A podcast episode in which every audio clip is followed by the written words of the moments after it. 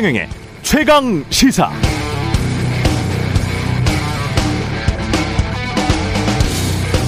자, 잠깐 시간을 돌려보겠습니다. 지금 미중 갈등이 언제 본격화됐죠? 미중 무역 적자가 천문학적 수준으로 누적되면서 트럼프 행정부 때 미국이 대중 보복 관세 부여하고 본격화됐습니다. 2018년 일인데요. 그때 이후에 어느 나라가 이 무역 전쟁에서 승리를 했을까? 미국 월스트리트 저널 최근 기사를 보니까 미국, 중국 둘 다 잃었다. 이렇게 평가를 했습니다. 중국은 경제 성장률에 큰 타격을 입었고 미국은 잘 아시죠? 인플레이션 상황이 악화됐다. 이런 것입니다. 싼 물건 덜 팔게 되고 싼 물건 못 사게 됐으니까 당연합니다. 그런데 무엇보다 가장 악화된 것은 양국 민심입니다. 서로에 대한 감정이 가장 악화됐습니다. 미국 퓨 리서치 센터에 의하면 2018년 중국에 대해 미운 감정을 가진 미국인은 47%였던 반면에 지금은 82%라 냅니다. 공화당, 민주당 다 미워합니다. 중국 역시 애국주의가 만연해 있습니다. 미국 헐리우드 영화 잘 안 보고 중국 영화 많이 보고 있고요. 중국 제품 많이 사고 영어 사교육도 금지됐습니다. 이렇게 두 나라 유권자가 모두 서로를 싫어하면 두 나라 정치인들은 어떻게 행동을 하게 될까요? 서로 잘 지내볼 노력을 열심히 다시 해보기보다는 각자의 미움, 악감정을 적절히 이용해서 각자의 국내 정치에 이용할 가능성이 높고 그럼 또 악순환이 될 겁니다. 그렇게 둘 다 갈등하고 싸우다가 경제적으로 잃고 난 자리는 누가 메우겠습니까?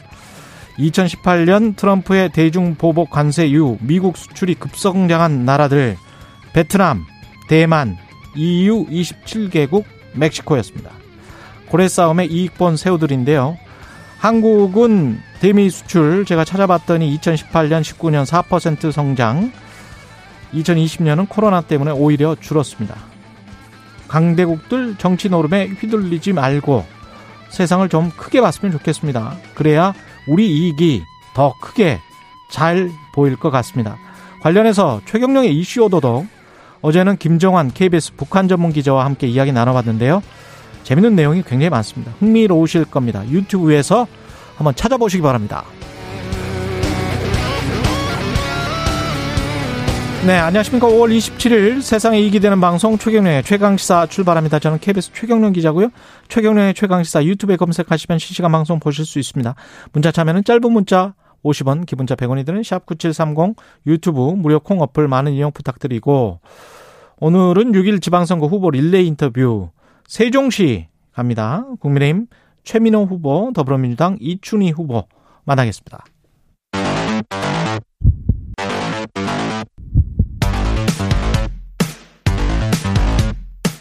오늘 아침 가장 뜨거운 뉴스 뉴스 unboxing 네 뉴스 unboxing 시작합니다. 민동기 기자 김연아 평론가 나와 있습니다. 안녕하십니까? 안녕하십니까? 예. 오늘부터 사전 투표가 시작됩니다. 짧게 소식 전해 주시죠. 오늘부터 내일까지 이틀 동안 진행이 되고요. 조금 전인 오전 6시부터 오후 6시까지 투표를 할 수가 있습니다. 신분증만 있으면 전국 사전 투표소 어디에서든지 이제 투표가 가능하고요. 예, 아무 데서나. 예. 예. 투표 용지가 많습니다. 광역단체장, 교육감, 기초단체장, 지역구 광역의원, 지역구 기초의원, 비례대표 광역의원, 비례대표 기초의원 예? 다 찍으셔야 됩니다. 일곱 장이에요? 그렇습니다. 그리고 여기에다가 아, 국회의원 재보궐선거 하는 지역 있지 않습니까? 예. 한장 더 붙습니다. 그 지역은. 물론 8장. 예. 물론 세종하고 제주 같은 경우에는 특별자치도기 때문에 기초 단체장하고 기초 의원이 빠지거든요. 여기는 다른 지역보다 이제 투표 용지가 좀 적습니다. 그러니까 굉장히 공부를 많이 하셔야 됩니다. 한 60명 중에서 지금 뽑으라는 이야기잖아요. 그렇습니다. 60, 그리고 70명 중에서. 그리고 교육감 선거 같은 경우에는요. 네. 앞에 뭐 기호라든가 이런 게 안 붙고요. 정당이나 네. 가로로 되어 있습니다. 투표용지가. 그래서 교육감이 누구라는 거를 정확하게 인지하고 가셔야 아, 투표하는데 굉장히 이롭다고 합니다. 아, 교육감 같은 경우는 이제 교육 교육과 관련된 거니까 정당이 그렇죠. 안 붙는 거군요. 이름만 딱 이렇게 가로로 또 되어 있기 때문에 예, 꼭잘 확인을 하셔야 됩니다. 뭐 찍으실 분들 이름을 기억하셔야 되겠습니다. 이름도 기억 못하는 사실은 기초 시의원 뭐 이러면 이름도 나는 구청장 후보도 지금 잘 모르는데 이름을 그렇죠. 큰일 났네. 이 지방선거가 그래서 예. 사실 이거를 우리가 다 어떤 정치의 어떤 교과서처럼 예. 이 사람들이 어떤 공약을 했고 어떤 행보를 걸어왔고 어떤 걸 앞으로 할 것이냐 이걸 다 따져갖고 할 수가 없어요 사실. 예. 우리가 뭐 시사 평론가처럼 뭐 24시간 막 뉴스를 막 봐야 돼 이런 사람이 아니면은 음. 어려운데 그래서 사실 이렇게 일곱 장씩 찍어야 되는 지방선거라는 게 뭐 유명무실한 거 아니냐 뭐 이런 지적도 있습니다만 예. 그렇다 그렇게 뭐 생각하기보다는 어. 어쨌든 친절하게 그래도 다 이 공보물을 보내줬어요 집에 예. 다행히도 그렇죠. 두껍더라고요. 그렇죠. 이거 이거 보는데도 하루 종일 봐야 됩니다. 사실 꼼꼼하게 보려면 그래서 공보물이라도 우리가 좀 이 꼼꼼히 보고 그 다음에 투표를 하는 게 필요합니다. 차츰차츰 그 민주주의 역사를 더 쌓아가다 보면 잘 되겠죠. 지방자치라는 게. 그 네. 역사가 아직도 일천하고 그 다른 나라들 같은 경우는 지방자치를 오랫동안 하고 거기에서 시작을 한 나라들이 꽤 있으니까요. 그런 나라들 같은 경우는 누구 교장 선생님 집 아들이야. 뭐 이러면서 그 집의 내용, 그 내력까지 쭉 알아요. 그러면서 이렇게 사람을 뽑고 그렇게 하더라고요. 근데 그 정도는 돼야지 이게 그 팜플렛 정도 거기에서 나오는 한두 구절 보고 이 사람이 우리가 뭐 관심법 궁에 관심법이 있는 것도 아니고 누구를 아 이 사람이 인물이야 이러면서 찍을 수가 있을까 아, 그건 어렵죠. 그렇게 생각을 해보면 조금 더 정치에 관심을 갖고 사람들에게 관심을 가져야 되겠다 그런 생각이 드네요. 그렇죠. 또 그런 예. 시스템을 또 만들어 주기 위해서 예. 더 노력을 해야 되고 예. 다행히 투표는 그래도 우리는 그 해당하는 후보자 이름 옆에다가 기표를 하면 되는 거잖아요. 그래서 그렇죠. 투표 자체는 그래도 쉬운 것은 예. 뭐 그래도 긍정적입니다. 왜냐하면 다른 나라의 경우에는 예. 뭐 이름을 써야 되는 데도 있고 이름을 써야 되죠. 그렇죠. 일본의 경우는 이름을 쓰게 돼 어렵습니다, 있고 해서 거기. 더 예. 어려운 데도 있는데 예. 그래도 우리는 좀 쉽다. 네. 아, 다만- 찍기다. 여전히 다만- 찍기다. 다만 어. 코로나 확진자 있지 않습니까? 예. 이분들은 사전 투표 2일 차인 내일 6시 30분부터 8시까지 투표할 수가 있습니다. 예. 네, 그거 꼭 인지하시기 바랍니다. 예. 뭐 투표는 민주주의 축제니까요. 예. 지방선거 꼭 참여하시고요. 윤석열 대통령이 교육부 그다음에 복지부 장관 임명했습니다. 교육부 장관 후보자에는 박순애 서울대 이제 행정대학원 교수를 내정을 했고요. 예. 그리고 보건복지부 장관에는 김승희 전 의원을 내정을 했는데 음. 두분 다 여성입니다. 예. 그래서 지금 윤석열 정부 일기 내각이 이른바 서호남, 서울대 50대 남성 중심이라는 비판을 많이 받지 않았습니까? 이런 비판을 좀 염두에 둔 것 아니냐 이런 해석이 나오고 있고요. 식품의약품 안전처장에도 오유경 서울대 약학 대학 학장을 임명을 했거든요. 이분도 여성입니다. 그래서 전체적으로 봤을 때 이런 여성 기용이 좀 두드러진다라는 평가가 있는데 그런 부분에 있어서는 굉장히 긍정적이지만 박순애 교육부 장관 후보자 같은 경우에는 행정이라든가 공공정책 분야에서 주로 이제 활동을 해왔거든요. 예. 그래서 전교조 등에서 이제 비판을 하는 부분은 뭐냐면은 사실상 교수 경력을 제외하면은 교육 행정에서 전문성을 발휘한 이력을 찾기가 어렵다. 음. 그래서 교육 회복보다는 조직 개편을 통해서 교육부 축소 개편에 방점을 찍은 것 아니냐. 또 이렇게 비판을 하고 있고 김승희 복지부 장관 후보자 같은 경우에는 비판이 좀 더 야당으로부터 거세게 나오고 있습니다. 왜냐하면 의원 시절인 2019년 10월에 문재인 당시 대통령이 치매일 가능성이 있다. 이런 또 얘기를 해가지고 예. 상당히 그때 야당으로부터 강하게 비판을 받았고요. 실제 어제 더불어민주당 복지위 소속 의원들은 김 내정자를 정치 혐오를 불러오는 막말 정치인이다라고도 비판을 하고 있습니다. 그리고 이제 김승희 이 후보자 같은 경우에는 예. 어 어쨌든 보건복지부 장관 후보자인데 음. 어 과거에 이제 예를 들면 중국인 입국 금지 이런 거 있지 않습니까? 초기에 코로나19가 이제 확산이 될때 예. 그런 거를 또 이제 주장을 하기도 하고 뭐 그런 이력도 있는데 우한 폐렴? 맞습니다. 그 당시에 이제 그렇게 불렸죠. 예. 지금 와서 돌이켜 보면은 과연 그때 그 조치가 뭐 실효성이 있었을까 사실 뭐 그렇지 그렇죠. 않았을 것인데 그래서 이런 음. 부분도 이제 논란이 될 것 같고요. 이게 트럼프랑 이제 비슷한 이야기였던 거죠. 그때는. 그때는 이제 그렇게 많이 지적을 했었습니다. 음. 그리고 이제 또 방금 말씀하신 것처럼 이 교육부 장관이 왜 이 교육에 대해서는 어떤 전문성이 없느냐 이게 이 상당한 쟁점이 될 것인데 물론 이제 그런 측면이 있어요. 아무래도 이 교육부 장관이 부총리 역할을 같이 하기 때문에 이 부총리로서 더 이제 이 비경제 어이 부처의 경우에 더 이제 어떤 뭐랄까요 컨트롤 타워로서의 역할을 또 충실히 해야 된다는 임무가 같이 있긴 합니다만 그렇게 사실 이렇게 하려면은 차관 인사라든지 이런 데서라도 교육 전문가들이 확실하게 이제 뒷받침해 주는 그런 인사가 필요했는데 그렇죠. 지금은 장관도 차관도 다 비교육 전문 저, 이, 교육에서는 비전문가다 이런 지적이 나오고 있기 때문에 인사청문회 쉽지 않을 것 같고요. 예. 이게 그래도 이제 긍정적인 거는 어쨌든 윤석열 대통령이 이제는 여성들에게 좀 기회를 많이 주겠다 이렇게 노선 전환을 한 것처럼 보이지 않습니까? 그렇죠. 지난 24일에 국회의장단 만난 자리에서 그 자리에서 이제 어, 이 김상희 부의장이 얘기를 한 거예요. 이 젠더 음. 갈등 관련돼서 아쉬운 부분들이 있다라고 했는데 윤석열 대통령이 아, 인사를 하다 보니까 이 여성 후보자가 마지막에 이제 좀 이 기준을 못 넘는 상황들이 있어서 이게 왜 그러냐라고 했더니 이 여성이기 때문에 제대로 평가를 못 받은 상황들이 누적돼 오다 보니까 그런 것 같다라는 실무진의 보고를 받고 음. 아, 정신이 번쩍 들었다 이렇게 얘기를 했다는 거거든요. 저도 그 인터뷰 참 좋게 봤습니다. 그렇습니다. 네. 저는 예. 그게 하여튼 이, 이 그동안 예. 그동안의 인식을 어떤 상황을 보고 마음을 바꿨다라는 게 저는 굉장히 중요하고 아, 중요하죠. 그 말을 또 예. 대통령이 스스럼 없이 또 할 수 있다는 것도 음. 언론을 통해서 이 보도가 된다는 것도 너무 긍정적이라고 생각하는데 다만 그 결과로서 이제 그래도 논란이 있는 인물들이 이제 지금 나왔기 때문에 그렇죠. 그런 긍정적인 부분에도 불구하고 인사청문회 쉽지 않을 것 같습니다. 다만 예. 이게 이분들이 어쨌든 논란에도 불구하고 임명이 될 경우에는 일기 내각 여성 장관 비율로 따졌을 때 문재인 정부하고 이제 거의 비율이 같아진다고 하니까 음. 이 부분은 좀 기대를 해보고 싶은데 어쨌든 이 논란이 된 어떤 이 사안들에 대해서 인사청문회에서 후보자들이 얼마나 잘 해명을 하는지 얼마나 국민들을 설득할 수 있는지를 음. 추가로 지켜봐야 될 것 같습니다. 그리고 그 총리 국무조정실장 윤정원이라는 분을 어, 임명하려고 하는 것 같은데 네. 한덕수 국무총리가 이게 국무조정실장 가지고 이렇게 당정에 갈등한 적이 한 번도 없었던 것 같은데요. 매우 이례적인 예, 거고요. 매우 이례적인데. 처음 봐요. 예, 처음 보는 것 같은데요. 네. 국무조정실장. 특히 이제 권성동 국민의힘 원내대표가 네. 지금 이틀 연속 그 이른바 비토를 놓고 있는데 톤이 어제는 더 세졌습니다. 예. 문재인 정부의 망가진 경제 정책의 주역이었던 분이 윤석열 정부에서 또 일하겠다고 나서고 동의하는 것 자체가 정말 부끄러운 일이다. 이렇게 음. 얘기를 했거든요.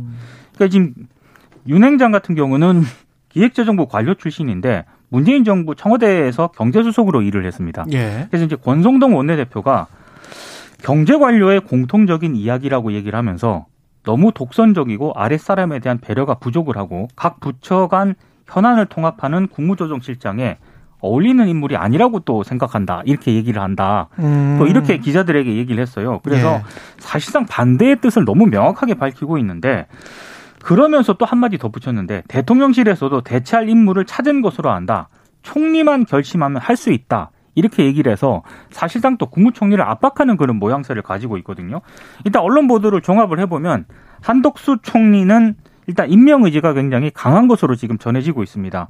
근데 지금 여권 내부에서는 너무 지금 이 국무조정실장 가지고 당정 간에 이제 불협화음이 나오는 것으로 보이니까 지방선거 이후까지 공석으로 좀 두고 음. 지방선거 끝나고 이 문제를 좀 정리를 하자 이런 얘기까지 나오는 것 같아요. 그래서 오늘 한겨레 보도 등을 보니까 대통령실은 윤 대통령이 책임 총리제를 강조한 이상 한 총리가 추천한 윤정원 카드를 쉽사리 내치지는 못하겠지만 한덕수 총리가 좀 알아서 좀 철회해 주기를 좀 기대하고 있다라는 그런 멘트까지 나왔거든요. 대통령실에서? 그렇습니다. 그러니까 이게 어 굉장히 좀 미묘하게 지금 상황이 돌아가는 것 같습니다.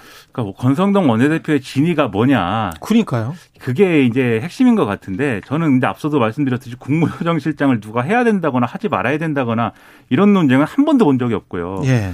그래서 그 이후로 이제 윤종원 이제 어 기업은행장이 뭐 문재인 정권에서 경제수석 한 것이 문제다라는 취지인데 근데 그 얘기 뭐 예를 들면 소득주도 성장이라든가 탈원전이라든가 뭐 이런 걸 주도했다고 막 하는데 그렇게 볼 수 있는 거냐는 상당히 의문이거든요. 왜냐하면 소득주도 성장은 초창기에 이제 홍장표 당시 수석이 이제 주도를 막 했고 그렇죠. 음. 그게 이 역효과가 있고 뭐 여러 가지 논란이 있고 뭐 이렇게 좀 얘기가 커지다 보니까 당시 문재인 대통령이 홍장표 수석을 떠나보내고 그다음에 기존 관료 중에서 선택한 카드가 이제 윤종원 수석이었던 거고 이 윤종원 수석이 나오면서 소득주도 성장이라는 단어는 없어졌거든요. 포용적 성장으로 포용적으로. 바뀌었죠. 네, 그렇죠. 맞습니다. 포용적 성장으로 바뀌었고 그게 뭐 OECD가 권장하는 또는 뭐 이런 국제기구가 권장하는 뭐 성장론이다라고 해가지고 약간 색깔이 바뀌었었는데. 근데 소득주도 성장이나 포용적 성장이나 지금 저 오세훈 시장의 무슨 안심소득이나 근로소득 그 문재인 정부 때 했던 소득주도 성장 중에서 근로소득 장려제라는 게 있거든요.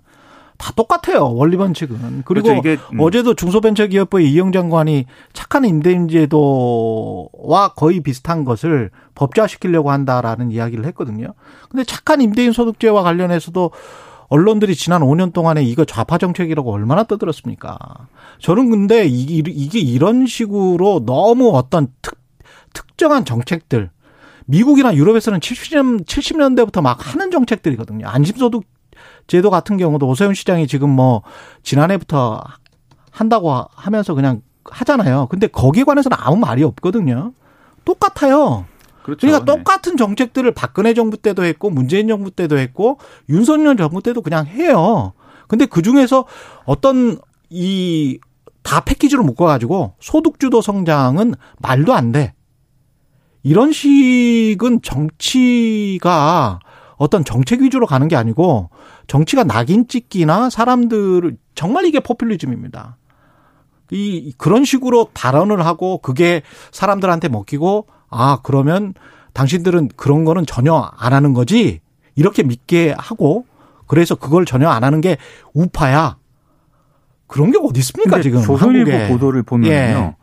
그래서 이 갈등의 근원이 뭐냐라고 예. 했을 때 단정은 하지 않지만 음. 이른바 윤핵관들이 음. 기획재정부 출신 이 관료들이 있지 않습니까? 예. 관료들이 윤석열 정부 일기 내각에 좀 심심찮게 포진이 돼 있거든요. 아. 그래서 우리도 이른바 좀, 우리도 좀 들어가자. 이른바 목자들의 예. 어떤 그런 부각을 견제하는 그런 차원에서 이렇게 진행이 다른 되는 사람을 그 염두에 두고 있다? 그, 뭐 그런 거죠. 그래서 그런 부분 뭐 하여튼 그런 해석을 조금 더 붙이긴 하더라고요.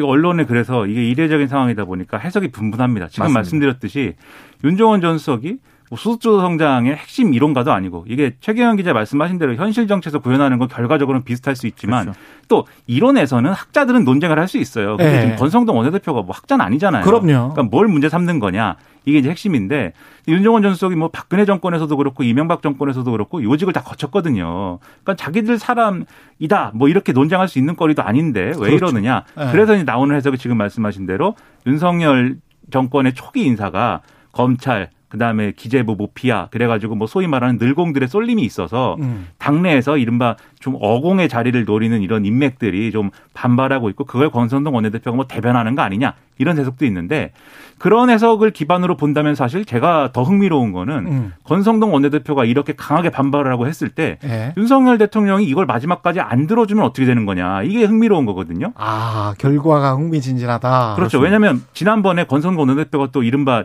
그 검소한 바 이 검찰 네. 수사권 축소 국면에서 윤핵관에서 머핵관이 되는 그렇죠. 예. 국회 부의장 안을 뭐 너무 덜컥 받은 거 아니냐 이런 예. 게 한동훈 법무장관 등이 뒤집으면서 이제 좀 밀려나는 거 아니냐 했는데 음. 만약에 여기서 또 이, 이 윤종원 행장 이 지명을 철회해 달라라고 주장하는 게 안 먹히면 음. 정말 이 대내외 공표가 되는 거 아니겠어요? 더 이상 어, 권성동 원내대표는 윤핵관이 아니고 윤멀관이구나. 뭐 이렇게 돼버리는 거니까.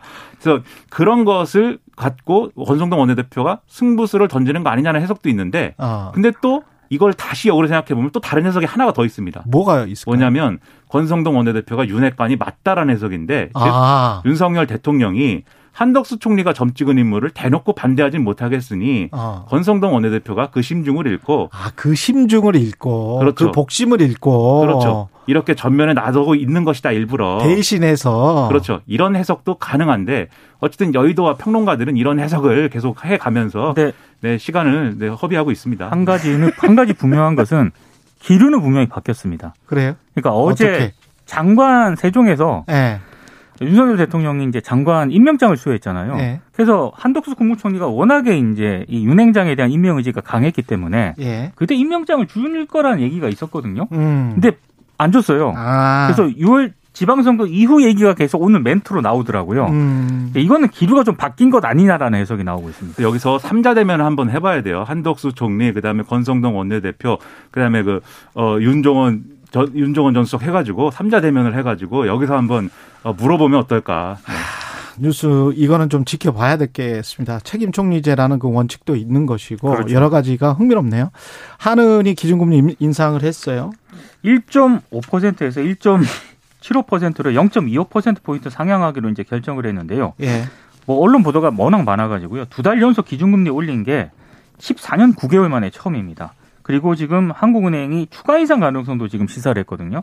그러니까 아무래도 소비자 물가가 당분간 5%대의 높은 오름세를 이어갈 것으로 일단 전망을 했기 때문에 음. 어, 국내 경제가 회복세를 좀 지속하는 반면에 물가 상승 압력이 거의 방치하기 어려운 수준이다. 이게 한국은행의 좀 판단인 것 같고요. 예. 특히 4월 소비자 물가 지수 같은 경우에는 지난해 같은 달보다 무려 4.8%나 상승을 했습니다. 2008년 10월 이후에 13년 6개월 만에 최고치라고 하니까요. 이런 부분들을 아마 신경을 좀 쓰지 않을 수가 없었던 상황이었던 것 같고 예. 다만 뭐 이건 당연한 조치라고 보는데 어, 가계 이자 부담이 좀 가중되고 소비력이 위축이 될 수밖에 없고요. 특히 자영업자라든가 취약계층은 직접적인 타격을 받지 않겠습니까? 예. 이런 부분들에 대한 어떤 정부의 보완 대책도 좀 필요한 것 같습니다. 음. 그러니까 이제 코로나19 돈풀기의 이 후폭풍 그리고 러시아의 우크라이나 침공이 겹쳐져 가지고 음. 전반적인 이제 물가 상승 압력이 커져 있는 상황인 것이고 그게 전 세계적으로 이제 골칫덩이인 거죠. 예. 그렇기 때문에 미국의 경우도 지금 거의 제 기억으로만 해도 저 뭐 제가 미국 전문가 저 저는 미국 전문가가 아니고 최경영 기자가 미국 전문가인데 예. 저 제가 기억하는 것만 해도 거의 반년째 지금 연준이 나는 어 무진장 뭐 금리 인상을 할 것이야라고 얘기를 하고 있기 때문에 예. 그렇기 때문에 더더군다나 이 금리 인상 할 수밖에 없고 연말까지는 거의 2.25%까지도 할 수 있다 이제 이런 아니, 전망도 있는 것 2.25가 같아요. 아니고 한 그 비슷해요. 지금 한은이 연말에 2.5%라고 맞습니다. 하잖아요. 네. 미국도 한 2.5% 정도 돼요. 그러니까요.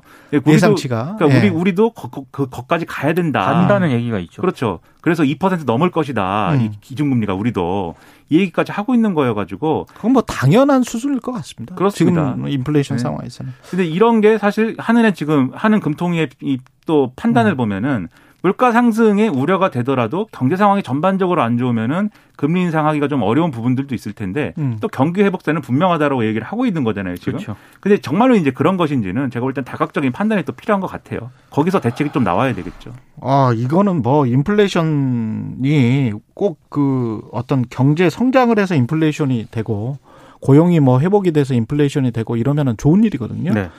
근데 원, 원자재 가격 상승 말했다시피 뭐 코로나 19 때문에 돈을 푼 거, 미중 갈등, 공급망 분리, 전쟁, 그 다음에 우리가 2050년 파리 그 기후 변화 협약 이것도 탄소 중립 비용이 상당해요. 그러니까 이런 것들이 다 맞물리면서 그래서 지금 이런 것들을 해결하려고 하면 전부 다 다 정치적인 문제입니다. 그래서 미국 공화당 쪽에서는 탄소 중립 쪽을 강하게 지금 바이든 쪽 압박을 하고 있고 중국이랑 그렇다고 미국이 다시 손을 잡아서 어떻게 싼 공산품을 들여올 수도 없고 왜냐하면 미국의 일자리 때문에 그래서 완전히 지금 딜레마적인 상황으로 끼어 있고 그냥 넉넉고 볼 수밖에 없고 그러면서 이제 금리는 계속 인상하는 경제적인 조치만 취할 수밖에 없는 그래 정치적으로 지금 풀 수 있는 것들이 있거든요. 있는데도 못 해요. 미국도 못 하는데 한국도 그렇고 그거 그거에 연관돼서 가장 큰 걱정이 우리가 자산 거품이잖아요. 네.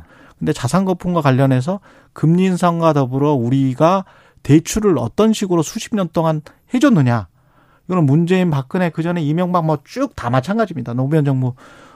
우리는 원리금 분할 대출 상환 방식 100% 거의 대부분이 그렇게 해왔던 미국이나 유럽 국가들하고 달리 거치 분할 도 많고 이자만 내는 경우도 많고 그렇죠.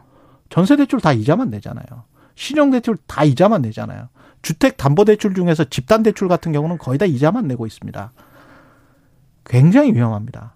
그거 미국이 2003년부터 한 4, 5년 동안 ARM이라고 해가지고 그런 식으로 그 이자를 지금은 조금만 내고 나중에 그 차차 낼게 그게 그 시기가 겹쳐버린 거예요.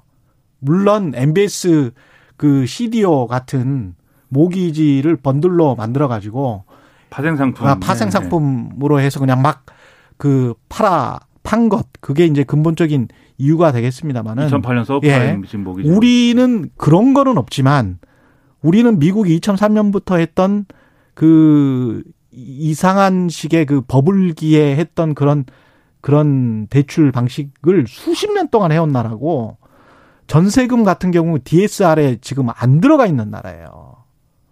전세금이 지금 700조 정도는 될 텐데. 근데 그 자산 가격 거품은 이미 이제 수십 년 동안 돼 끼어. 있는 네. 그런 상황이란 말입니다. 그 상황에서 돈을 지금 걷어들이고 있는 상황이기 때문에 대출 규제 방식, 그 다음에 금리, 가 인상되는 것 그것들이 한꺼번에 왔었을 때 그걸 금융감독원 위원회 뭐 이런 쪽에서 잘 할 수 있을지 모르겠습니다. 예, 이게 굉장히 음. 켜켜이 쌓여 있는 문제입니다. 그렇죠. 조금 예. 다행인 건 그래도 박근혜 정권부터는 이 음. 대출에 대해서는 원금을 같이 상환하는 걸로 신규 대출을 하기로 해가지고 아니에요. 그 그런 부분들은 다행인 부분도 있는데 말씀하신 대로 예. 100%는 아니다 보니까 예, 그렇죠. 우려되는 게 있는 거죠. 계속 주춤주춤 물러났어요. 경기 그렇죠. 때문에. 예, 이번 정부도 비슷할 것 같은데 좀 지켜보겠습니다. 뉴스 unboxing 민동기 기자 김연아 평론가였습니다. 고맙습니다. 그렇습니다. KBS 1라디오 최경영의 최강시사 듣고 계신 지금 시각 7시 45분입니다. 오늘 하루 이슈의 중심. 당신의 아침을 책임지는 직격 인터뷰. 여러분은 지금 KBS 1라디오 최경영의 최강 시사와 함께하고 계십니다. 네, 아프리카 지역의 희귀 풍토병이었던 원숭이 두창이 최근 최소 20개국 이상에서 확산되고 있다. 이런 보도들이 나오고 있고요. 어, 제2 코로나가 아니냐 그런 이야기까지 나오고 있는데 이게 뭐고 어떤 관리 대책이 필요한지 한림대학교 강남성심병원 감염내과의 이재갑 교수 연결돼 있습니다. 안녕하세요, 교수님. 예, 안녕하세요. 예, 이게 뭡니까 원숭이 두창이? 어, 일단 이제 아프리카에서 동물 사이에서 유행하는, 그러니까 사람에서 유행했던 천연두라 불렸던 두창이랑 유사하기는 한데요. 주로 음. 동물 사이에 유행을 했고, 그런 걸려있는 동물과 접촉했을 때 이제 사람에게 전파되고 일부 사람 간 전파가 확인된 형태고요. 그 다음에 주된 증상들은 발열, 그리고 이제 2, 3일 지난 다음에 발진이 나는 형태로 진행하는 질병입니다. 이게 확산 경로는 어떻게 되는가요? 그러니까 일단 대부분은 이제 접촉을 통해서 전파되는 것으로 되어 있습니다. 접촉을 통해서. 예, 예. 이제 먼저 동물, 그러니까 감염된 동물하고 접촉하거나 예. 어떤 사람이 사람 간으로 이제 접촉, 특히 수포가 있는 상황에서 긴밀한 피부 접촉을 하는 경우에 전파된다고 돼 있기는 하고요. 긴밀한 피부 접촉. 예. 일부에서는 이제 큰 비말을 통해서 호흡기 전파가 가능하다고 돼 있기는 하지만 주된 음. 경로는 점, 접촉이다 이렇게 되어 있습니다. 그렇군요.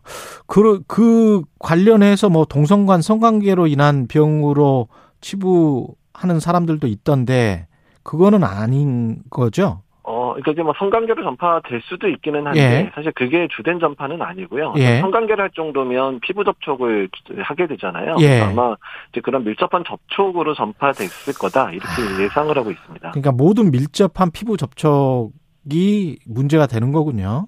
예. 네, 그렇습니다. 예. 그럼 이게 지금 20개국 이상 미국, 유럽, 중동, 아프리카 뭐 이외 지역에서도 다 퍼지고 있는데 이게 원래 그 동물로부터 접촉이 되는 거면 근데 이 사람들은 동물을 접촉한 적이 없다 뭐 이렇게 보도가 나왔었던 걸로 제가 기억하거든요.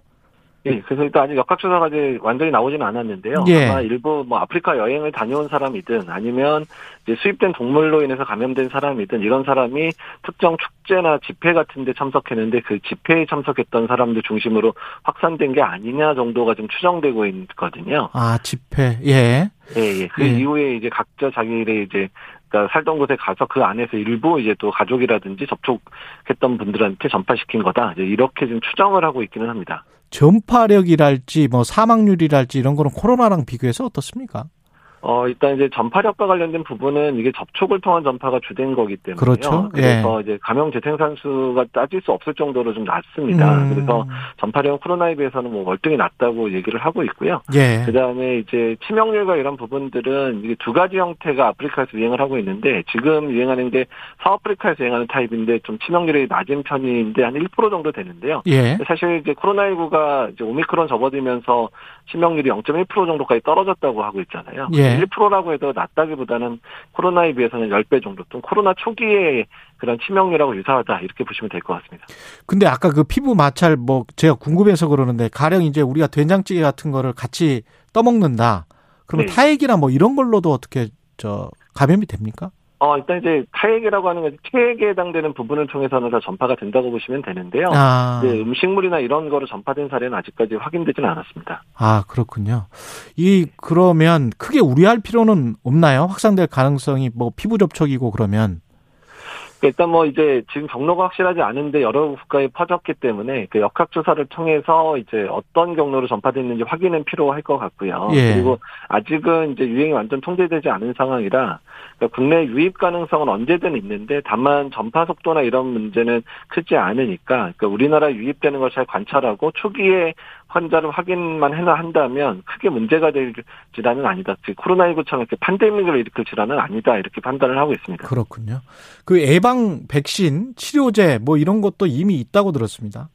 예, 그러니까 원숭이 두창용으로 개발됐던 거는 아니고요. 예. 천연두였던 불리는 이게 두창에 대해서 개발된 약제가 원숭이 두창에 효과가 있다라고 알려져 있습니다. 그래서 예. 우리나라 같은 경우는 이제 북한이 두창을 생물학적 테러 목적으로 이용할 수도 있다고 했기 때문에 전 국민 대상으로 두창 백신을 3,500만 명 정도 분을 지금 비축을 하고 있고요. 아. 치료제와 관련된 예. 부분은 이제 미국에서 주로 이제 허가가 된 약들인데 국내에 도입된 약은 없기는 없는데 현재 이제 아마 도입을 추진하고 있다 이렇게 이야기를 들었습니다. 그럼 그 혹시 관련해서 뭐 백신을 맞아야 될까요? 아니면 정부가 이렇게 공고를 하고 있습니까? 그 상황은 아니죠.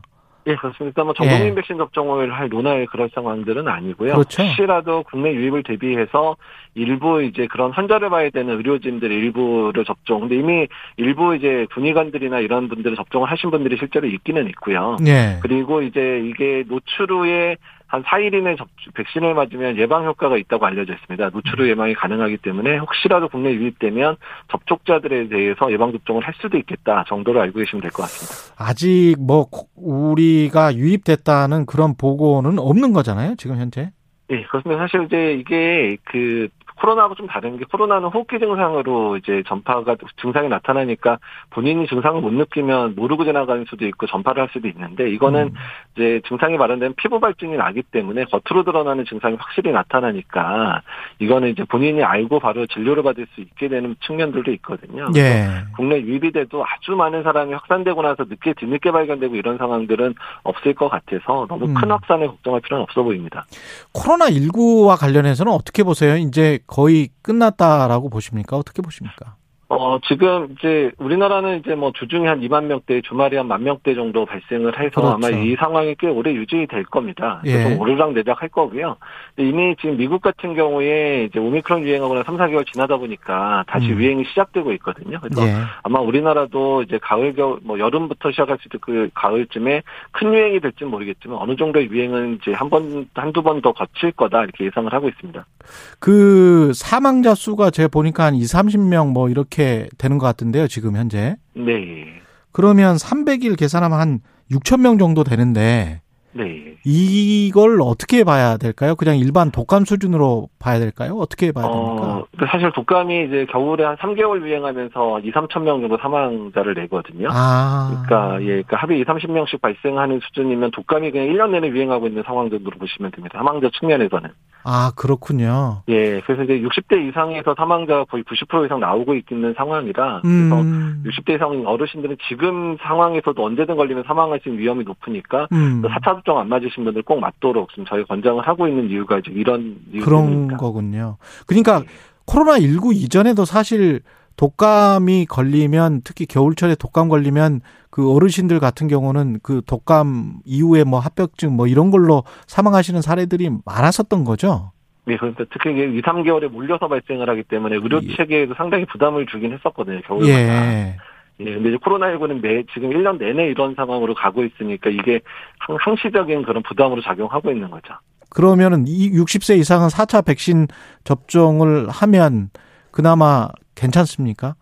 예, 그러니까 2차만 맞으신 분, 그러니까 3차만 맞으신 분에 비해서 4차를 예. 맞으면 중증 예방 효과가 다시 올라가요. 다시 올라가고. 예, 그래서 이제 90% 이상 예방이 되고 사망 예방 효과도 90% 넘는다 이렇게 나와 있거든요. 그래서 음. 이제 3차 접종하고 4개월 넘으신 3, 4개월 넘으신 분이나 예. 3차하고 감염되고 나서 3, 4개월 넘으신 분들은 다시 4차 접종 해 가지고 예. 올 여름과 가을의 유행을 대비해서 면역을 좀 더 올려 놓을 필요가 있으실 것 같습니다. 알겠습니다. 여기까지 듣겠습니다. 고맙습니다. 네, 한림대학교 감사합니다. 강남성심병원 감염내과 이재갑 교수였습니다.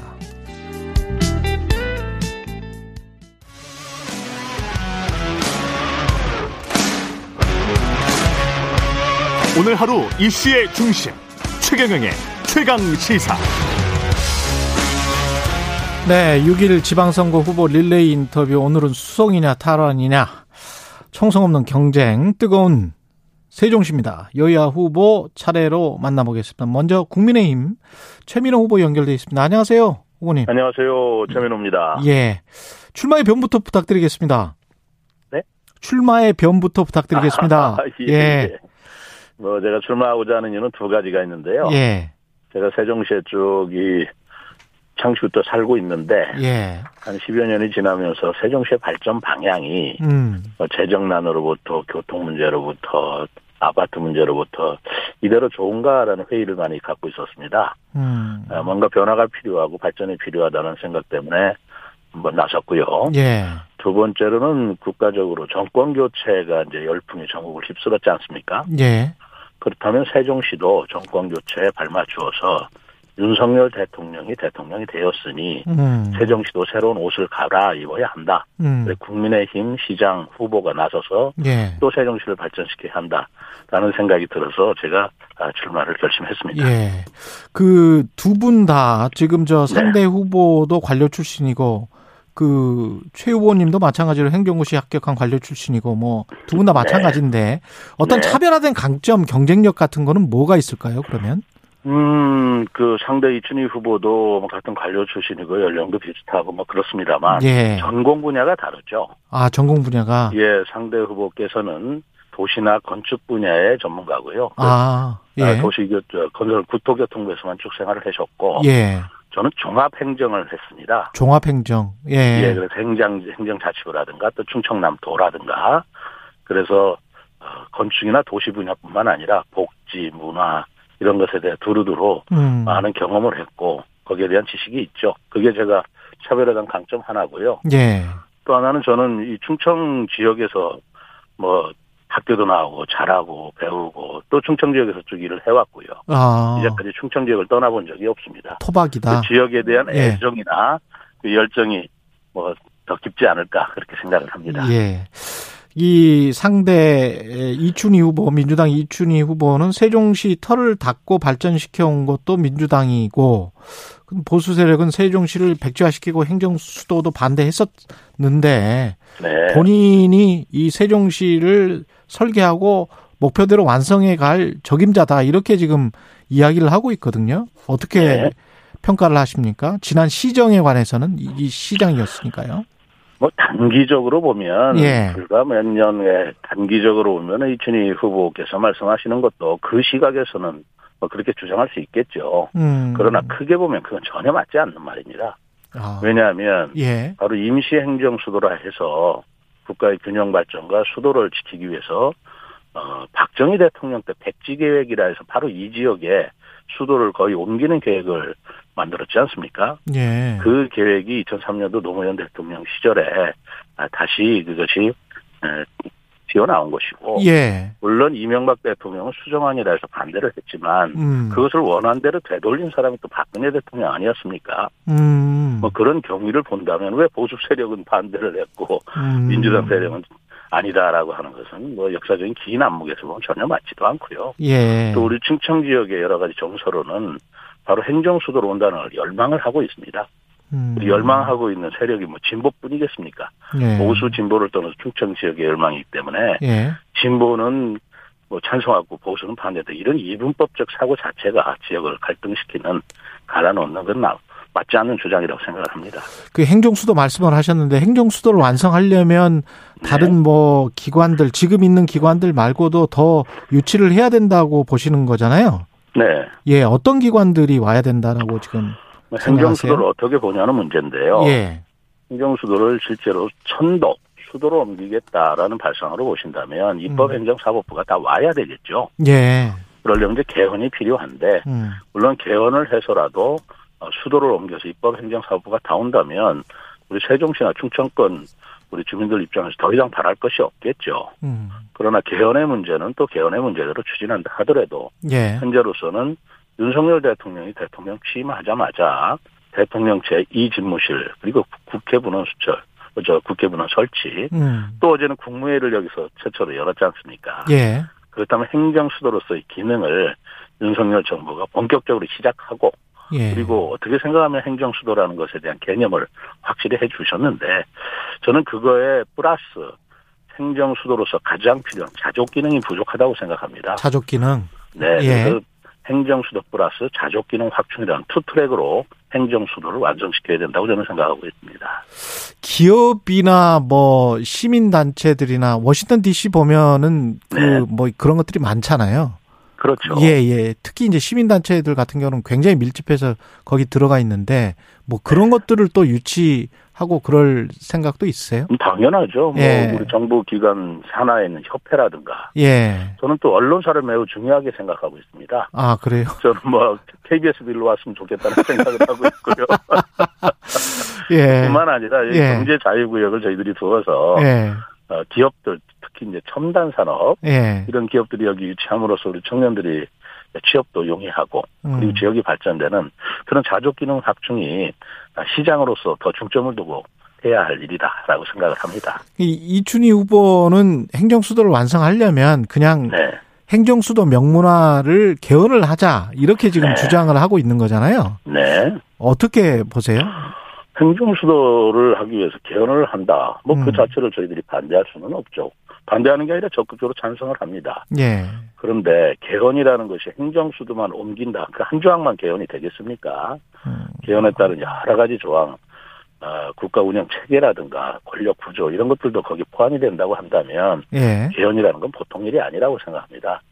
그래서 자꾸 개헌 개헌하면서 행정수도도 중요하고 음. 저희들도 뭐 희망하고 있지만 예. 현실적으로 우리가 차근차근 착실하게 세종시를 발전시키는 그런 비전을 제시하는 것도 저는 중요한 한 축이라고 생각을 합니다. 세종시의 가장 큰 현안은 뭔가요? 부동산 가격도 거기 많이 올랐었고 그랬던 기억이 있는데. 여기 세종시 시민들께서 생각하는 가장 현안은 세 가지라고 저는 보고 있습니다. 예. 첫째는 교통 문제고요. 교통. 네. 예. 두 번째는 세종시가 아시다시피 뭐 급등할 때는 가장 많이 급등하고 예. 급락할 때는 가장 급등했던 그 부동산 문제, 아파트 문제. 그렇죠. 예. 그리고 세 번째는 경제 문제입니다. 예. 여기 상가 공실이 상당히 심- 상당히 심각해요. 맞아요, 맞아요. 갈 때마다 보면 공실 진짜 그렇습니다. 많더라고요. 예. 예. 여기 경기가 안 좋아서 저, 시, 저 시민들께서 굉장히 고통을 받고 계시는데 음. 그거는 길게 보면 자족 기능이 부족하기 때문에 그런 문제가 생긴다고 볼 수도 있어요. 예. 예를 들어서 교통 문제도 물론 도로 설계 자체가 비좁고 불편하게 된 것도 사실입니다만 예. 출퇴근하시는 분들이 대개 우리 세종시보다는 대전이나 인근 청주 도시로 직장을 가지고 계시는 분들이 음. 출퇴근 때 몰려 러시아를 이루니까. 또 교통 체증 일으키는 문제도 있거든요. 예. 그래서 자족 기능 문제는 교통 문제나 부동산 문제나 또 경제 문제나 아, 다 얽히는 문제죠. 음. 그 세 가지 문제가 지금 가장 현안이라고 보고 있습니다. 그 교통 문제 중에서 특히 KTX 같은 경우에 세종시로 네네네. 바로 오는 게 없잖아요. 오송에서 뭐 내려가지고 오송이 그렇죠. 예. 그렇죠. 네. 그렇게 하는 건데 왜 그렇게 만들어 놨는 건지는 모르겠습니다만 그뭐 어떻게 해야 돼? 어떻게 해야 되는 겁니까? 그 오송에서 KTX를 예. 내려서 정부 청사까지 오시다 보니 예. 보통 한 30분이 걸립니다. 예. 자동차로요. 예. 그러다 보니 그것도 굉장히 좀 불편하거든요. 그래서 BRT 버스라는 걸 직행 버스를 만들었는데 예. 그래서 우리 세종 시민들께서는 청사에 가까운 남쪽에 소위 세종역이라고 하는 그런 KTX역을 바라, 만들기를 굉장히 바라고 있습니다. 음. 그러나 이제까지 민주당 정부에서는 뭐 여기 국회의원이나 시장이 이렇게 주장을 했지만 중앙정부에서 경제성이 없다라고 해서 추진이 안 된 사항이에요. 아. 아, 그러나 저로서는 이제까지 경제성이 없어 추진이 안 된 건 안 된 거라 하더라도 예. 윤석열 정부에서는 청와대 집무실이 오고요. 예.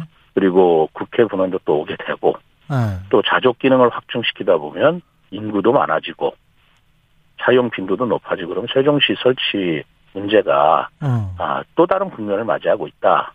해서 저도 이걸 어, 세종역 설치를 지금 주장하고 있으면서 동시에 두 후보 다 그 러면 세종 역사를 주장하시는 거죠? 그거는 예 예. 그거는 서로 그 다른 점이 없어요. 예.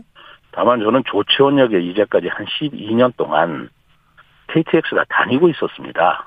예. 다- 다만 조치원역에 정차를 안 하고 있었어요. 음. 그렇다면 그 수도권에서 오는 KTX가 조치원에도 한 번쯤 서준다면 평일날 8번 다니고요. 주말에는 12번을 다녔거든요. 아. 그리고 여러 가지 기술적이나 아, 공간적으로 보더라도 정차하는 데 문제가 없다는 것입니다. 예. 그렇다면 잠깐 서서 그 조치원 주민들이 북부에서 내려오시는 분들이나 하는 저 부산에서 올라오시는 분들한테 편의도 돌볼 수 있고 음.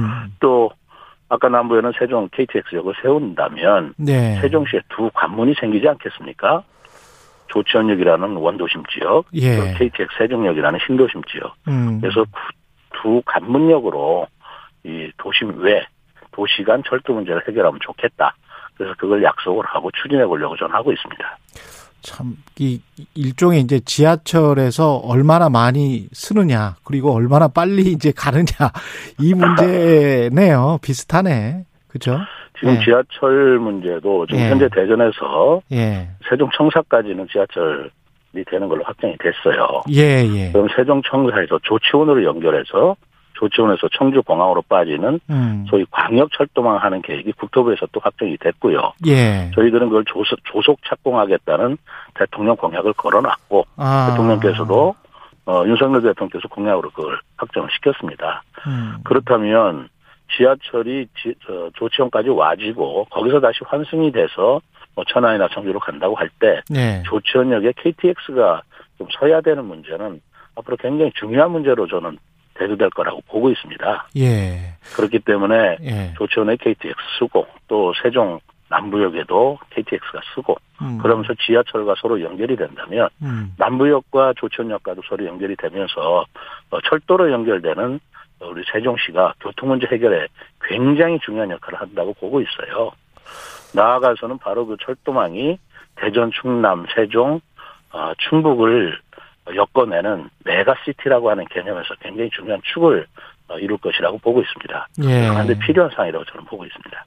그 윤석열 대통령이 어제 그 정부 세종청사에서 열린 국무회의 참석을 했잖아요. 그죠? 네네 그랬죠. 예. 그런 것들이 혹시 이제 어떤 선거에 도움이 될 것 같다 이렇게 생각을 하십니까? 아무래도 집권 여당이니까 그런 그 어떤 어, 선거에 예. 도움이 된다 안 된다는 간접적인 문제고요. 예.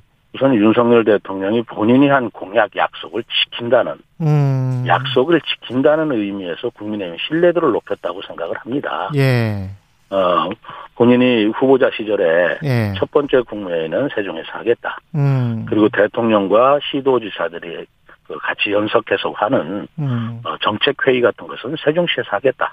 이런 약속을 했거든요. 음. 후보자 시절에 한 약속을 대통령이 취임하자마자 그대로 이행했다는 그 신뢰성, 그 신뢰감 때문에 윤석열 정부에 대한 지지도라든가 또 그것이 간접적으로 선거에 미치는 영향은 저는 굉장히 긍정적이라고 보고 있습니다.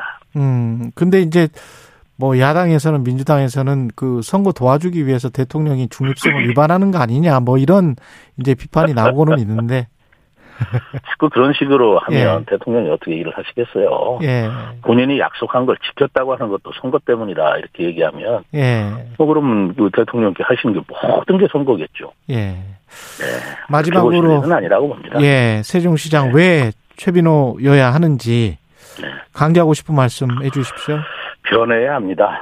지금 음. 민주당 정권이 8년 동안 여기는 완전하게 국회의원 또 국회의원 두 분, 시장 또 시의원 전원 비례대표 빼고요.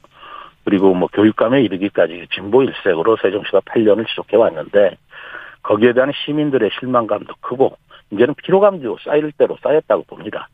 또 하나는 정부가 바뀌었지 않습니까? 예. 시대가 바뀌었고 계절이 바뀌었다면 거기에 걸맞는 새로운 옷과 새로운 인물로 바꿔야 된다고 저는 생각을 합니다. 예. 그래서 반드시 이번에는 국민의힘의 최민호 시장 후보가 되어서 음. 윤석열 대통령과 손을 잡고 호흡을 맞추면서 국가 발전을 또 지역 발전을 도모해 나가는 것이 순리라고 생각합니다. 알겠습니다. 여기까지 듣겠습니다. 지금까지 6일 지방선거 국민의힘 최민호 세종시장 후보였습니다. 고맙습니다. 감사합니다.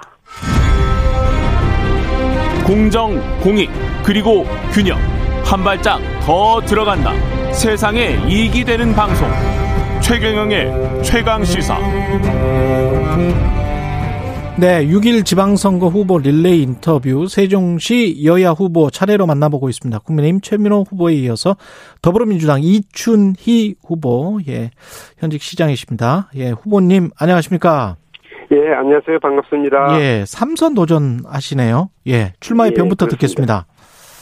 어, 우선 제가 두 가지 목표를 가지고 이번 선거에 임하고 있는데요. 첫 번째는 어, 세종시를 대한민국의 행정수도로 완성하는 것입니다. 제가 음. 10년 전에 첫 공약으로 내세운 게 국회 세종의사당 대통령 세종 집무실인데 이게 음. 이제 거의 에, 확정되어서 가시화되는 단계에 와 있습니다.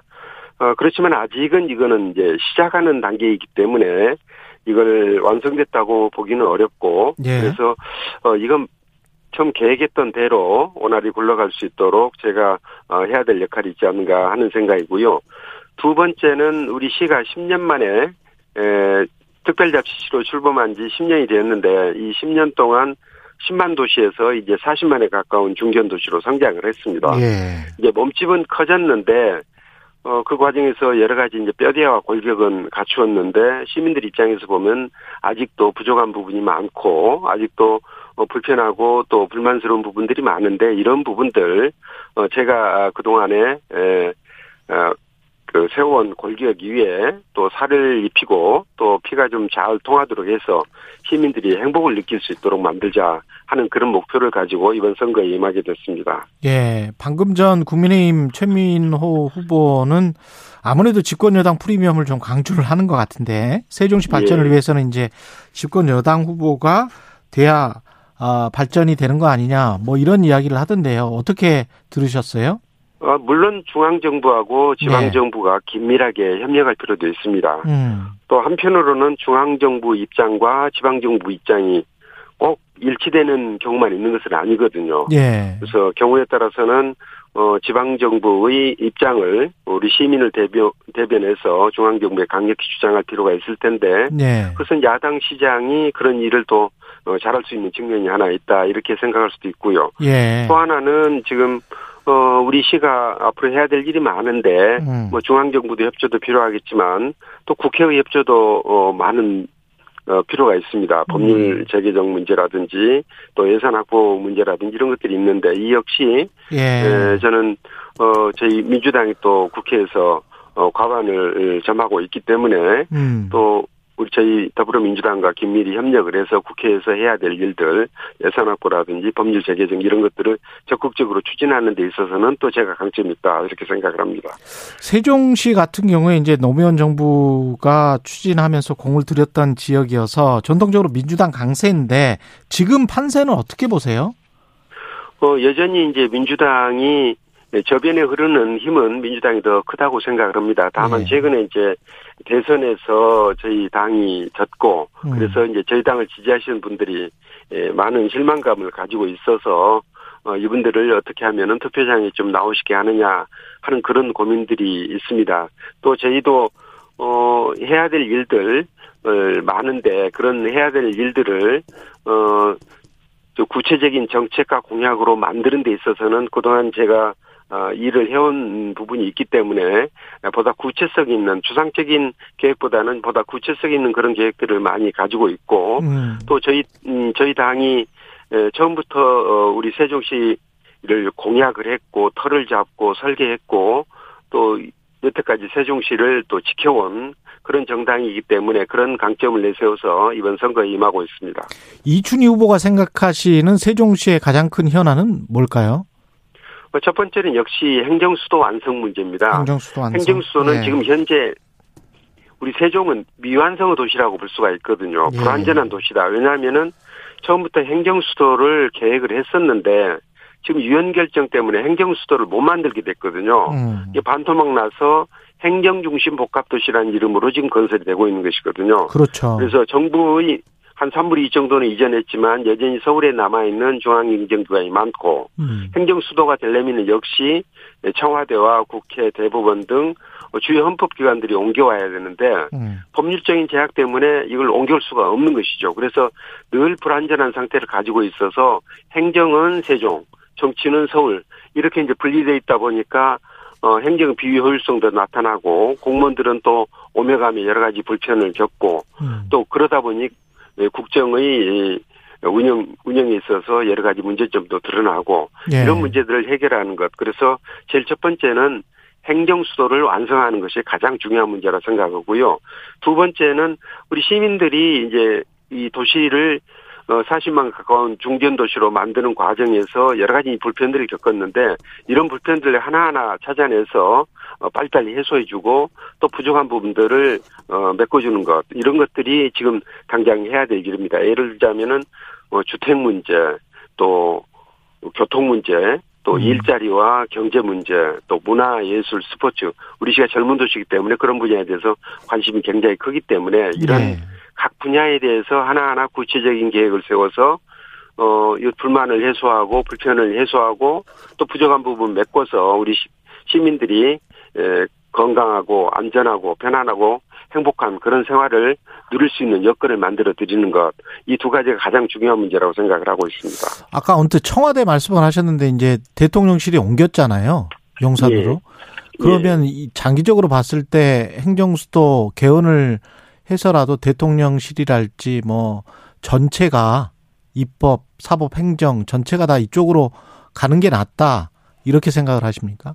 당연히 그리 해야 된다고 생각을 합니다. 예. 헌법재판소에서 2004년도에 위헌 결정을 내렸는데 예. 위헌 결정의 취지는 헌법재판소가 행정수도를 옮기라 마라 결정할 수 있는 기관은 아니잖아요. 그렇죠. 헌법적인 문제가 있는지 없는지를 판정하는 그런 기관인데 예. 그때 이제 에, 헌법재판소 결정은 행정수도를 옮기려면은 음. 헌법을 고쳐서 옮겨야 된다 하는 그런 어, 결정을 한 것이거든요. 네. 근데 이제 87년도에 헌법이 개정된 후에 음. 어 지금 어한 세대 이상의 기간이 흘렀고 그래서 헌법도 뭐 그때 당시에 비해서 우리 이제 나라도 선진국이 되어가고 그러기 때문에 뭐 권력 구조와 관련된 부분에 대해서도 여러 가지 개정 사항이 있고 음. 그 국민의 기본권이라든지 환경권 그리고 탄소 중립 시대에 대비하는 문제 또뭐 저희가 늘 주장하는 지방자치에 관한 사항들 이런 헌법을 개정할 이유들이 굉장히 많은데 지금 저 여야 간에 합의가 안 돼서 지금 개정을 음. 못 하고 있지 않습니까? 예. 이제 국가의 장기적인 발전을 위해서는 헌법 개정이 꼭 필요한데 저는 이 헌법 개정이 조속히 추진돼야 된다고 봅니다. 그리고 이 개헌을 할 때 우리 수도에 관한 사항들을 법률로 정한다 이렇게 명시를 해서 예. 더 이상 어 위헌 결정의 문제 때문에 위헌 결- 결정의 굴레 때문에 에, 행정수도 세종을 만들지 못하는 이런 문제는 어, 반드시 해결하고 넘어가야 된다 하는 그런 생각이죠. 개헌을 통한 행정수도의 완성이라는 이 입장은 방금 전에 최민호 후보와 어떤 점에서 다른, 다른 건가요? 뭐 저희는 개헌에 대해서 적극적인 입장을 가지고 있고 음. 최민호 후보는 또 국민의힘 정부는 개헌에 대해서 아직까지 뚜렷한 어저 구체적인 계획을 내놓지 않고 있습니다. 그래서 예. 개헌 자체에 대해서 어 저나 저희 이 민주당 뭐 잘 아시겠지만 2018년도 3월에는 어 문재인 대통령께서 개헌안을 이미 국회에 제출한 바도 있습니다. 그래서 예. 개헌이 속히 추진해야 된다는 그런 입장이고 국민의힘 정부는 개헌에 대해서 좀 다소 소극적이지 않느냐 하는 그런 생각을 하고 있습니다. 아, 그래서 행정 수도까지 포함한 여러, 가- 여러 권력 구조 개편까지 포함한 개헌이 이루어지면 세종시가 훨씬 더 발전할 수 있다. 뭐 이런 입장이시네요.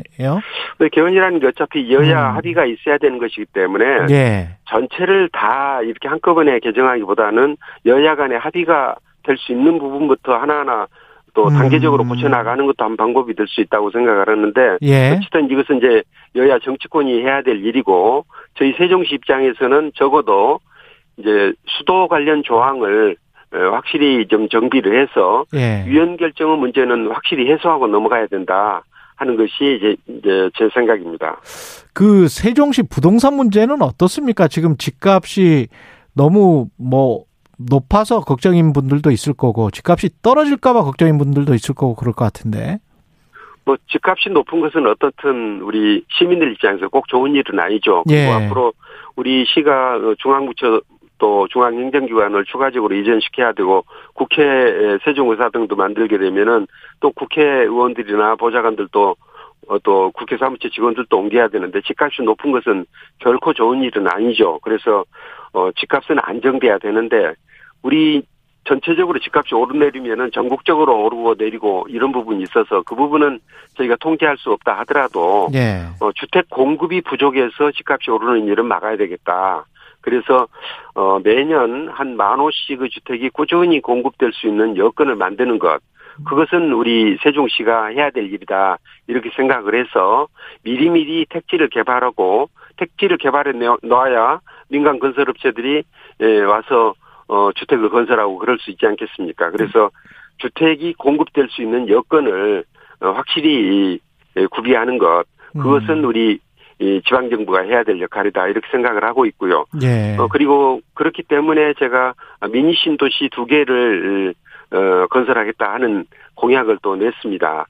어, 중앙부처가 내려오고 또 국회 세종의사당이 내려오게 되면은 어, 정부 산하 협회 단체 이런 기관들도 많이 내려올 필요가 있거든요. 예. 그래서 그런 기관들을 수용할 수 있는 미니 신도시를 하나 더 추가로 건설을 하고 또 어, 신도시 내에 두기에 적합하지 않은 어, 비도시명 어, 그런 기능들이 좀 있을 수 있습니다. 예를 들어서 자동차 정비 매매라든지 가구단지 또, 또 인쇄 출판 이런 기능들을 또 별도로 수용할 수 있는 미니 신도시를 어, 하나 더 어, 만들어서 각각 만호 정도씩 예, 수용할 수 있는 어, 그런 택지를 미리미리 준비하겠다 하는 그런 공약도 이번에 제시한 바 있습니다.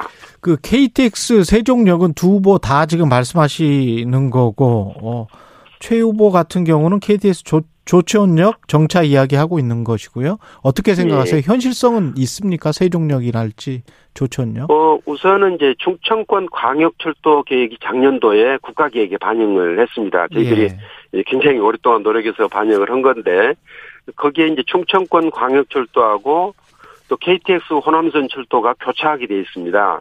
어, 그 지점이 마침 어 충청권 광역철도의 역을 금남역이라고 금남면이라는 지역인데 그쪽에 그쪽에 역을 만들게 되면 이름을 금남역으로 지어야 될 것 같은데요. 거기에 어역 역을 하나 만들면은 그 역은 광역철도역으로도 쓰고 또 KT, KTX가 정차할 수 있도록 어, 설계를 해- 하게 되면은 KTX 역으로도 쓸 수 있게 됩니다. 그래서 어, 충청권 광역철도가 지금 국가에서 우선적으로 추진해야 되는 사업으로 선정됐기 때문에 이 계획을 할 때 이 역사를 KTX가 설 수 있는 역사로 계획하면은 어이 KTX 세종역 문제가 해결된다 이렇게 생각을 하고 있고요. 또 최민호 후보가 조치원에 이제 그 고속 고속철 어 철도가 예, 예. 고속철 예, 열차가 지나가니까 그걸 세우면 될 것 아니냐 그러는데 어그 부분 그것은 이제 우선은 어 24년도까지 지금 운행하는 것으로 그렇게 계획이 돼 있습니다. 왜냐하면은 그게 수원에서 출발해서 고속철 타는데 필요한 어 저, 지금 인입선을 지금 건설하고 있는데 그게 24년이면 마무리가 되거든요. 그래서 더 이상 이제 열차가 운행하지 않게 되기 때문에 아. 어, 이것은 뭐 정차시킨다는 게 한 2년 쓰자고 정차액을 따로 만들 수는 없지 않습니까? 음. 예, 그런 얘기고요. 예. 어, 그, 그 대신 조치원은 어, 충청권 광역철도가 이제 만들어지게 되면은 예. 동서남북을 연결할 수 있는 어, 교통의 요충지가 될 것입니다. 거기에 대비해서 어, 조치원역을 어, 좀 잘 정비하고 효율적으로 이용할 수 있도록 어, 설계를 하는 것이 꼭 필요하다 이렇게 생각을 하고 있습니다. 예, 알겠습니다. 여기까지 듣겠습니다. 6일 지방선거 더불어민주당 이춘희 세종시장 후보였습니다. 고맙습니다. 예, 감사합니다. 예, KBS 1라디오 최경령의 최강시사 이분은 여기까지고요. 김경일 교수와 함께하는 뉴스는 십니다. 준비되어 있습니다.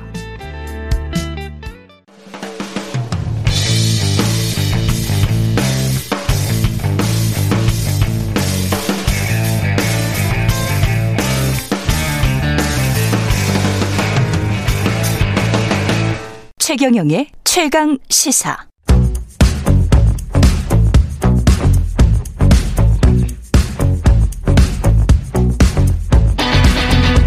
심리로 들여다보는 세상 이야기. 뉴스는 십니다. 네, 정치, 경제, 사회 등 우리 사회 다양한 이슈를 심리학적 관점에서 풀어보는 시간 최경령의 최강시사 뉴스는 십니다. 아주대학교 심리학과 김경일 교수님 오늘은 전화로 연결돼 있습니다. 안녕하세요. 네, 안녕하세요. 예. 네. 오늘은 소- 출장 중이라서 좀 네, 아, 그러, 있습니다. 그러시군요. 소신 발언의 심리학. 오늘의 이야기는 소신 발언의 심리학인데요. 네, 소, 네. 소신 발언이라는 게 자유롭게 뭔가를 이야기하는 것. 뭐 이렇게 정의를 할 음. 수 있을까요? 뭐 그리고 여기 하나 더 있죠. 예. 아, 내가 소수임에도 불구하고 아, 혹은 소수. 낮은 위치임에도 불구하고 아, 그 자기의 의견을 아, 그 부담감을 이겨내고 얘기한다. 아마 조금 그런 아, 그러네요. 그런 의미가 들어가 있다고 봐야 되겠죠. 소수와 자신의 어떤 위치, 위상, 네. 직위 네네. 뭐 이런 거네요. 그 네네. 어, 어렵지요, 보통. 어, 어렵죠.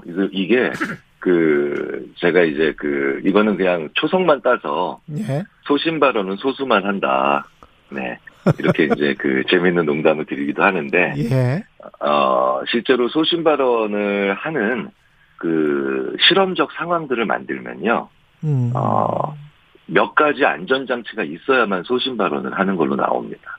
아, 안전 장치가 있어야. 네, 네. 예. 그래서 그, 어, 소신 발언을 잘하는 사람이 따로 있다라기보다는, 예. 어, 실험적으로 보자면은, 물론 그런 분들도 계시지만, 소신 발언을 할 수 있는 사- 그 상황들을 한 두, 한, 하나도 아니고 한 두 개, 세 개 정도 이렇게 실험적으로 넣어줘야만, 음. 이제 일종의 세팅이라고 하죠. 예. 네, 그렇게 해야만 소신 발언을 할 수 있는 사람들의 수가 조금씩 증가하는 걸로 봐서는 아. 이게 이게 리더의 소양이 굉장히 중요하고요. 조직의 분위기도 못지않게 중요하다고 봐야죠. 원래 인간은 그러니까 소수로 낮은 위치에서는 소신 발언하기가 힘들군요. DNA상. 어, 그렇죠. 그래서 예. 약간만 암시를 줍니다. 어, 음. 당신이 어 당신이 소수다. 예. 뭐 예를 들자면 실, 실험적으로 이러는 거예요. 미국 대학에서 예. 어 아시아계 학생한테 예. 어, 너는 당신의 성별은 그러면은 난 남, 남성. 그럼 반반이니까 자기가 소수라고 생각을 하지 않죠. 그렇죠. 예. 그런데 당신의 인종은 어, 그러면 어, 어, 나 아시아계. 그렇죠. 이렇게 살짝 자기에 대해서 쓰는 것만으로도 아. 어, 내가 소수라고 하는 암시를 살짝 받잖아요. 그렇죠. 그렇죠. 네, 그러면 자기가 성별을 썼을 때보다 음. 자기의 인종을 썼을 때 앞에 설문지를 살짝 썼을 때 음. 이후에 나오는 거의 무관한 의견 토론에서도 소신 발언을 하는 게 이게 줄어들어요. 아, 내가 아시아계이기 때문에 이런 발언을 했다라고 네, 오인 네. 받을까봐, 오해 받을까봐 네, 그러니까- 그런 생각도 있는 건가요? 그렇죠. 그러니까 뇌가 뇌가 암시를 받는다는 겁니다. 음, 네, 그래서 어 상대방으로 하여금 상대방이 지금 소수이다 아니면 낮은 위치에 있다라는 걸 조금만이라도 조금만이라도 왜 암시를 주잖아요. 예, 어 그러면 소신 발언하기를 저도 어렵게 한다는 거죠. 그래서 저는 예. 일부러 그, 어, 자기 부하 직원들의 의자를 조금 더 높게 만들어주고 자기가 조금 더 낮게 의자를 그 위치를 조정해서 아, 어, 오히려 소신 발언을 이렇게 약간 암묵적으로 유도를 하는 그런 꽤 센스 있는 그 CEO를 본 적도 있습니다. 아, 물리적으로 그렇게 시각적으로 보이면 훨씬 더 소신 네, 발언하기가 쉽다. 네, 그리고 바꿔 아. 얘기하면 그만큼 또 소신 발언이 쉽지 않다는 거죠. 그렇네요. 그렇네요. 네, 네, 아니, 생각을 해보면 우리가 점심 시간에 네, 가령 뭐 CEO나 상무님이 네, 네. 난 그냥 짜장 뭐 이랬을 때 저는 삼선 삼선 짬뽕요 뭐 이렇게 하기가 쉽지가 않지 않습니까 소신을 가지고 그렇죠. 여기, 근데 거기에는 또 다른 요인이 하나 있어요. 예 거기가 이제 바쁘게 움직이는 중국 음식점이잖아요. 예. 시간을 많이 주고 어. 만약에 예를 들어서 이제 어 약간 재밌는 상상이지만 내일 내일 점심을 지금 정한다. 음. 어 근데 어 상무님은 어 짜장이다. 예. 예, 라고 얘기하면 내일 점심을 지금 정한다. 그럼 시간이 많잖아요. 그렇죠. 그러면 삼선 짬뽕이 나올 수 있는 확률이 좀 아, 올라갑니다. 그렇군요. 내일이면 네, 그러니까 지금 시간이 없는 상태예요. 그렇죠. 예, 그러니까 이게 시간적 압박을 받는 조직에서 소신 발언은 절대 안 나옵니다. 시간적 압박이 또 중요하군요. 네네. 예. 그래서 뭐 예를 들어서 자 우리 시간은 별로 없어. 어, 음. 시간이 별로 없으니까 소신 발언해. 이건 말도 안 거죠. 네네. 예. 네, 이거는 이건 아이스크림을 따뜻하게 먹어 이런 거랑 비슷한 얘기입니다. 시간을 충분히 주고 소신 발언할 수 있도록 그리고 네, 상무님이 네, 네, 네. 먼저 난 그냥 짜장 이렇게 말을 하면 안 되는 거 아닙니까? 안 되죠 사실은. 예. 그잘안 네. 되죠. 네. 예, 입을 다물고 조용히 네, 네, 삼선 네. 짬뽕이 나올 때까지 기다려야 되는 거 아니겠습니까? 그러니까 예. 일부러 그래서 예. 어저 같은 저 같으면 그 예. 상무님이 그 나는 그 풀코스 요리 먹을까? 뭐 이렇게 살짝 그렇죠. 예. 뭐 아, 어. 그게 상식적인 수준에서 그걸 드시는 게 아니라는 걸 알면서도 그렇죠. 그 범위를 넓혀주기 위해서 예. 어, 범위를 넓혀주기 위해서 조금 더 이렇게 좀 어, 조금 약간 황당할 것 같은 큰 메뉴나 어, 아니면 그렇죠. 범위가 넓은 옵션을 얘기해 주는 건 음. 이거는 꽤 꽤 그 센스 있는 CEO들이나 리더들이 그렇군요. 예. 잘 쓰는 개인기 중에 하나입니다. 그러면 이제 훨씬 더 조직에서 뭐 할 말도 하고 그러면서 이제 조직이 더 발전하고 뭐 이렇게 되는 거군요. 어, 그럼요. 그러니까 예. 일부러 그래서 CEO나 그 보스가 황당한 소리를 하라 그래요. 왜? 그래야 창의적 아이디어가 나오니까. 그 황당하게 뭐 나는 기본 8천 원짜리 뭐 이렇게만 말하면 안 되겠습니다. 정말 사람을 좁혀버리는 거네 그게. 그렇죠, 그렇죠. 네, 네, 네. 아 그러면 조직의 리더들이 소신 발언을 하라고 이렇게 주문을 하고 나서도 소신 발언을 못하는 분위기가 있다면 챙겨봐야 될 것들이 많겠습니다. 어, 그럼요. 예. 게다가 그 사람이 변한다. 그러니까 음. 사람은 변할 수 있다. 변화할 수 있다. 이렇게 변화할 수 있다라고 하는 암시가 제일 중요한데요. 예. 어, 어, 어떤 사람이든 이 조- 우리 조직 내에서 긍정적으로 변화할 수 있다라고 하는 암시를 줘야만 그리고 그 암시를 받아야만 소신 발언을 또 하게 되어 있습니다. 아 그렇군요. 그러니까 이 리더가 평상시에 야 사람 안 변해 이건 말 이- 이러고 난 다음에 소신 발언하면 아 어, 절대로 그 소신 발언하지 않는다는 거죠. 나도 잘 모르겠어. 나 내 생각도 왔다 갔다 하는 것 같아. 이런 말을 자주 하면 이제 소신 발언할 수 있다. 그렇죠. 그렇죠. 예. 그러니까 의외로 예를 들어서 어, 원칙 있는 리더 중요하겠죠. 음. 근데 소신 있는 리더 중요할 텐데 안 변한다, 안 변한다라고 하는 그 어, 암시를 주잖아요. 예. 그럼 생각해 보십시오. 누가 하겠죠? 아, 우리 상무님 아무래도 저, 저 양반 안 변해. 예. 이런 얘기를 서로 뒤에서 얘기를 하고 있다면, 음. 어, 그러면 소신 발언 나오기가 어렵죠. 근데 이- 이 소신 발언을 하는 사람도 본인이 이제 네. 소신 발언을 한다라고 느끼고 있기 때문에 좀 부담감이 있어서 좀 세게 발언하는 경우가 있잖아요. 네, 네, 네. 그 사람도 이렇게 좀 부드럽게 소신 발언할 수 있는 방법 같은 건 없을까요? 어, 네, 네, 네.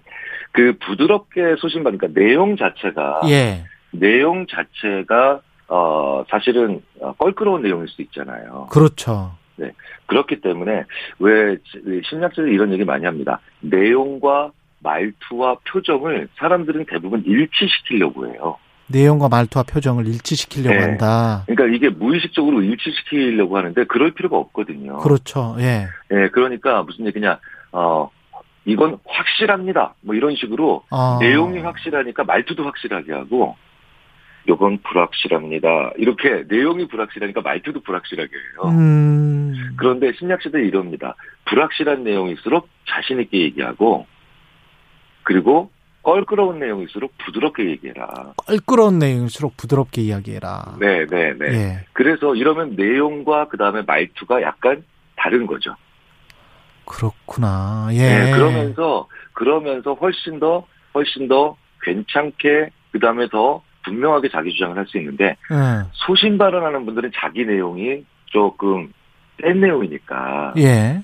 갑자기 자기도 모르게 막 목소리를 높이고 그 다음에 주주목을 불끈 쥐고 이러면서 오히려 스스로 용기를 얻는데 맞아요.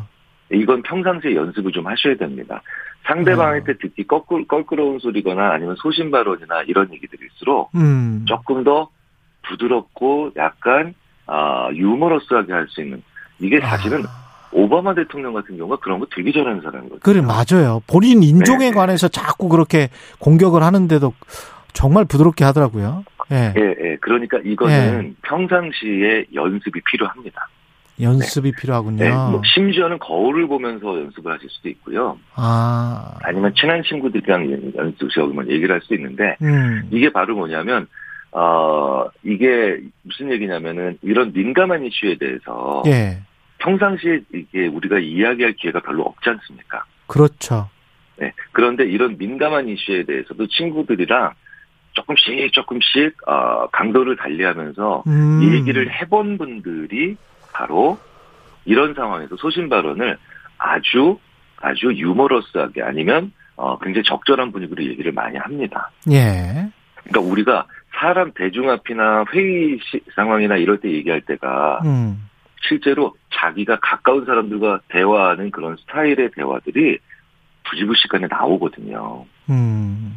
그렇죠. 그래서 예. 그래서 평상시에 자기 주위에 리더라면 참모들과 함께 예. 그 다음에 어뭐 CEO라면 자기 주위에 이제 또 뭐 그 어그 또 부하 직원들과 함께 음. 아우 그런 얘기 골치 아프니까 하지 마 라고 하지 말고 음. 가볍게 커피 마시는 자리나 아니면 가볍게 식사하는 자리에서도 이런 민감한 이야기들에 대한 얘기들을 평상시에 조금씩 조금씩 해놓으시면 음. 실제로 이때 소신 발언이나 이런 것들이 불편하게 들리지도 않고 불편하게 하지도 않게 됩니다.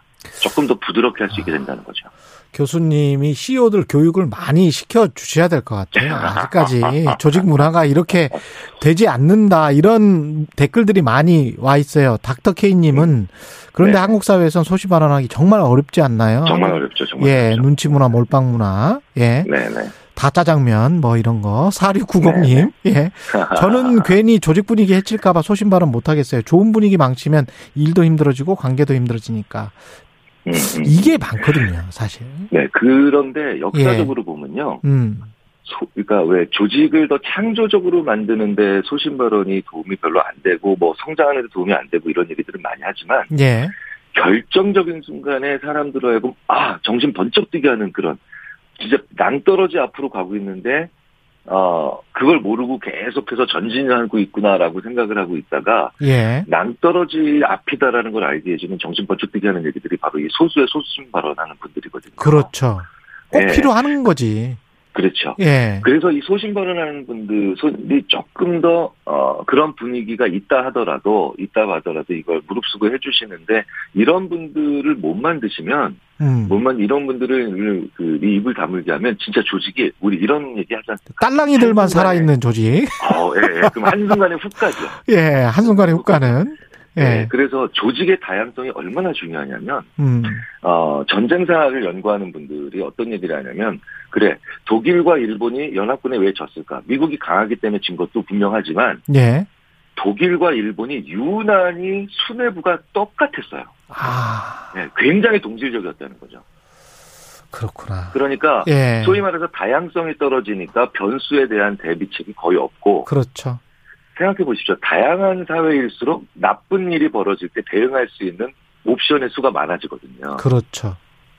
예, 음. 그래서 일치 단결, 뭐 소위 말하는 아, 리더의 목소리를 경청한다. 이거 의외로 예, 의외로 이거 좀 생각해 볼 문제입니다. 왜냐하면 음, 그 일부러 일부러 그 소위 말하는 그 리더의 머리 위로 솔직히 무례하게 볼 수도 있는데 막 예. 공, 공이 위로 올라가고 날아가고 막 하는 정도의 분위기를 연출하는 경우도 본 적이 있거든요. 아, 근데 왜 그런가 제가 물어봤어요. 실리콘밸리에서 한번 어떤 회사에 미국 예. CEO인데 왠지 모르게 우리가 지금 전진하고 있는데 음. 한 방에 폭망할 것 같은 이런 위험 요인이 있는 것 같아서 예. 일부러 우리 부하들로 하여금 내 앞에서 무례하게 만들고 있다. 와, 무례까지도 할 수 있게. 왜냐하면 음. 그래야 혹시라도 모르게 하나를 이거 이거 얘기했다 바보 되거나 가뿐싸 되지 않을까라는 사람이 더 얘기를 할 수 있게 만들려고. 그러니까 리더가 불안하니까 오히려 그렇게 만들더라고요 그 사람. 우리도 배우고 익히고 습관화 시켜야 될 것 같습니다. 예. 네, 네. 오늘 여기까지 듣고 진우션의 말해줘를 들으면서 인사를 해야 될 것 같아요. 네, 좀 좋아요. 말해줘. 예. 네. 예. 지금까지 아주대학교 심리학과 김경일 교수였습니다. 고맙습니다. 네, 감사합니다. 예. 5월 27일 금요일 최경령의 최강 시사였습니다. 고맙습니다.